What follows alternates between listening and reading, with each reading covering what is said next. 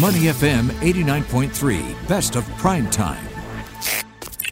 Yes, indeed. You're with Prime Time on Money FM 89.3. Bharati Jagdish with you today. Now, automation, artificial intelligence, the gig economy, and social shifts. All of these things are changing the very nature of work, aren't they? Women who are still striving to achieve workplace gender equality are particularly vulnerable during this time of rapid change. And as companies prepare for the changes brought on by the future of work, what actions can businesses really take to ensure that women can not only participate participate, but thrive and lead at the workplace.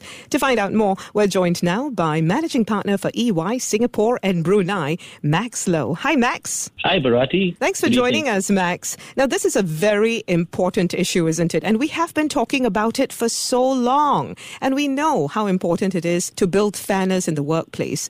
But tell me more about how the complexities that have come about as a result of the pandemic have resulted in this becoming even more difficult, more challenging for women. Okay, I think that the issue goes beyond about fairness in the workplace and, and fairness to everyone. I think it's about enabling everyone to be the best versions of themselves and achieving their potential.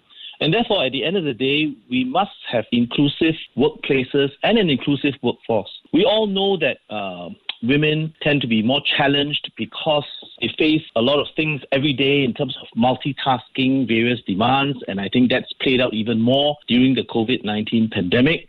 So at the end of the day, we must be, I feel, interventionist and intentional in effecting an inclusive environment wherein we remove such impediments or drive a lot more support so that women can continue to thrive and contribute in the workplace. Mm, I'm glad you said we need to be deliberate about this. We need to intervene. The thing is, Parliament recently endorsed the white paper on Singapore women's development. It's a whole of nation plan to build this fairer, more inclusive society. And as part of this, employers will be required to fairly and properly consider employees' requests for flexible work arrangements.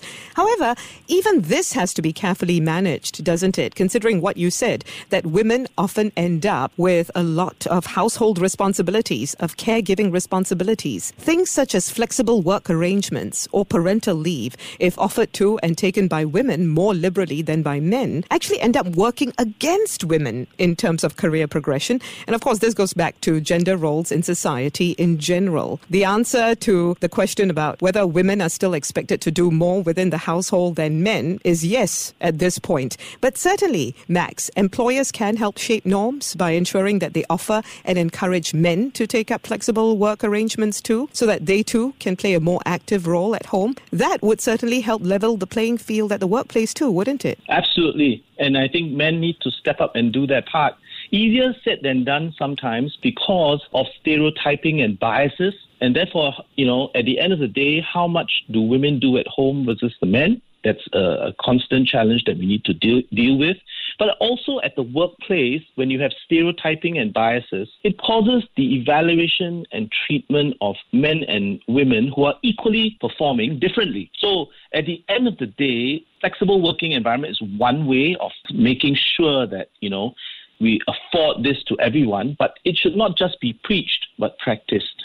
Okay, so let's talk about those stereotypes and biases because they start right from hiring to promotion to offering flexible work arrangements, right? So tell me more about the ones that you have observed that need to be most urgently tackled here. Yeah, so it's many, many initiatives that needs to be taken because stereotyping and biases, even though we sometimes have self-denial about it, you know, the reality is that it exists.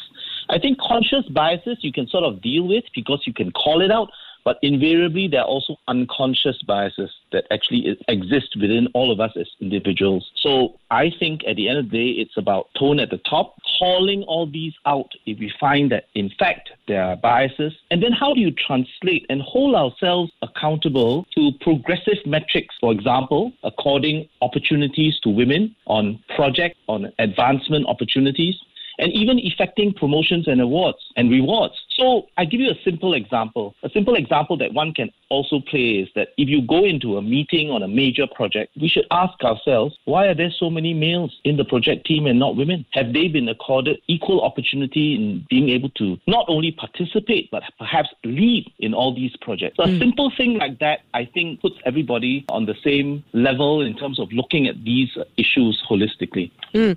Let's talk about some of the unconscious stereotypes and biases that you have observed. Give me a few examples. Well, uh, typical stereotyping and bias would be, would be that, you know, uh, we have a young lady here, very, very brilliant, but she's going to start a family. So at mm. the end of the day, are you sure that the person is able to step up and take on roles which require more travel, uh, more committed time? Now, these, this is a typical stereotype and bias that we need to correct. Mm. But you see, even that goes back to gender roles within society. Are women really expected to be playing a more active role at home than men?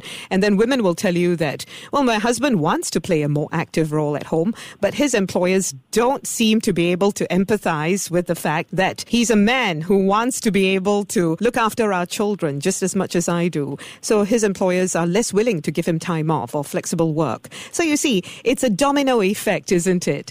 How can companies even begin to address these sorts of things in the corporate environment productively? So that's where I guess the Celebrating SG Women exhibition comes in. It uh, educates uh, people in terms of the impediments faced, in terms of the uh, demands on women in our society.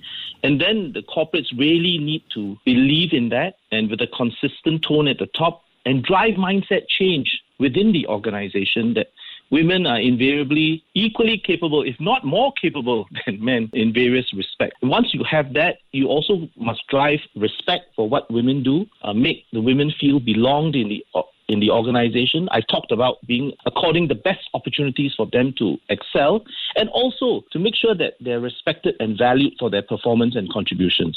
Men, it, it, takes a village, you mm. know, to be able to move the needle on this. And you're right. And it takes men to play an active role. To what extent do you think corporates also need to be counseled on the fact that men do have the desire also to play a more active role at home? And therefore, come on, let's level the playing field. Let's give them an equal opportunity to take time off, to take paternity leave, for example, so that while the playing field at home is leveled, it can also be leveled at the workplace. Absolutely. I think, you know, we've started on the right footing. It's going to take a bit more time because it's a journey to get there. But I think, you know, I do see many more examples in terms of, uh, I call it leveling the playing field, taking into account the challenges which women face and ensure that they're not denied opportunities to be the best that they can be. So that's the key to it. And males, you're absolutely correct. As a male colleague, you know, we all must make it a point to ensure that diversity is a personal priority, I would think. Uh, make sure we team and collaborate with, as well as even mentor and sponsor, I think, female colleagues, endorse them within the networks, and critically call out biases and uh, groupthink. That I think with many conversations going on, mm. will really move the needle uh, in, in this uh, space. And don't forget, play a more active role at home as well, just as much as your spouse does, yeah? That would certainly help. Here's the thing a lot of the focus has been on women and men who are married and have familial responsibilities. But what about those who are single? I mean, singles of both genders, especially single women who often have caregiving responsibilities too, caring for their elderly family members, for instance. What more do you think can be done to sensitize corporates and leaders to that side of the spectrum? Well, corporates would need to understand that uh, everybody is not you know, 100% focused on work or, you know, need not be so, right? At the end of the day, it's really a, a work life balance that we need to, or work life harmony, if you will, that uh, needs to uh, make sure that our employees are engaged, motivated, and empowered and to give of their best. So if you don't understand that and you think that everybody needs to work 24 7 in an organization, uh, that's not going to help. And, you know, invariably, employees will leave you, especially now in the, in a, in a very topical war for talent issue or the great resignation issue. So corporates need to be mindful of that to understand what responsibilities their employees have outside of work and to be able to accommodate it. And that's why flexible working, in the true sense of how it's practiced, and executed upon becomes very critical. That was a pretty interesting conversation, and we were just getting to some practical tips on how perhaps companies can start this process. But we have to say goodbye to Max Loh, unfortunately. He is managing partner for EY Singapore and Brunei. Many thanks to Max for joining us today. To listen to more great interviews, download our podcasts at moneyfm893.sg or download our audio app. That's A W E D I O. Available on Google Play or the App Store.